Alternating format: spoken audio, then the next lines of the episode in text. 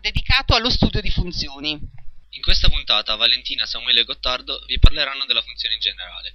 Ma cos'è una funzione? In matematica una funzione è la relazione che lega un elemento ad un insieme y con uno ed uno solo di insieme y. L'insieme y rappresenta il dominio o controimmagine della funzione ed è composta da variabili indipendenti. L'insieme y invece rappresenta il codominio o immagine della funzione ed è composta da variabili dipendenti. E che tipi di funzioni esistono? Esistono funzioni algebriche e trascendenti.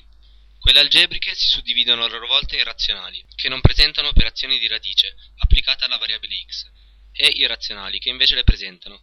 Sia le funzioni algebriche razionali che quelle irrazionali possono essere fratte quando la variabile x si trova al denominatore, o invece intere quando non si trova al denominatore.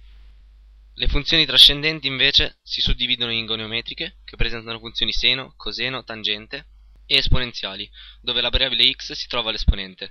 Infine anche logaritmiche, dove la variabile x figura nell'argomento del logaritmo. E il grafico della funzione cos'è? Il grafico di una funzione è l'insieme delle coppie ordinate costituite dagli elementi del dominio e delle rispettive immagini. Però non ho capito una cosa. Quando una funzione si dice pari e quando dispari?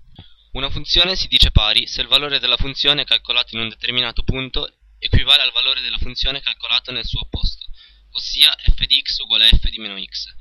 In questo caso il grafico della funzione sarà simmetrico all'asse y. Una funzione si dice dispari se il valore della funzione calcolato in un determinato punto equivale all'opposto del valore della funzione calcolato nel suo opposto, ossia f di x uguale a meno f di meno x. In questo caso il grafico della funzione sarà simmetrico all'origine degli assi.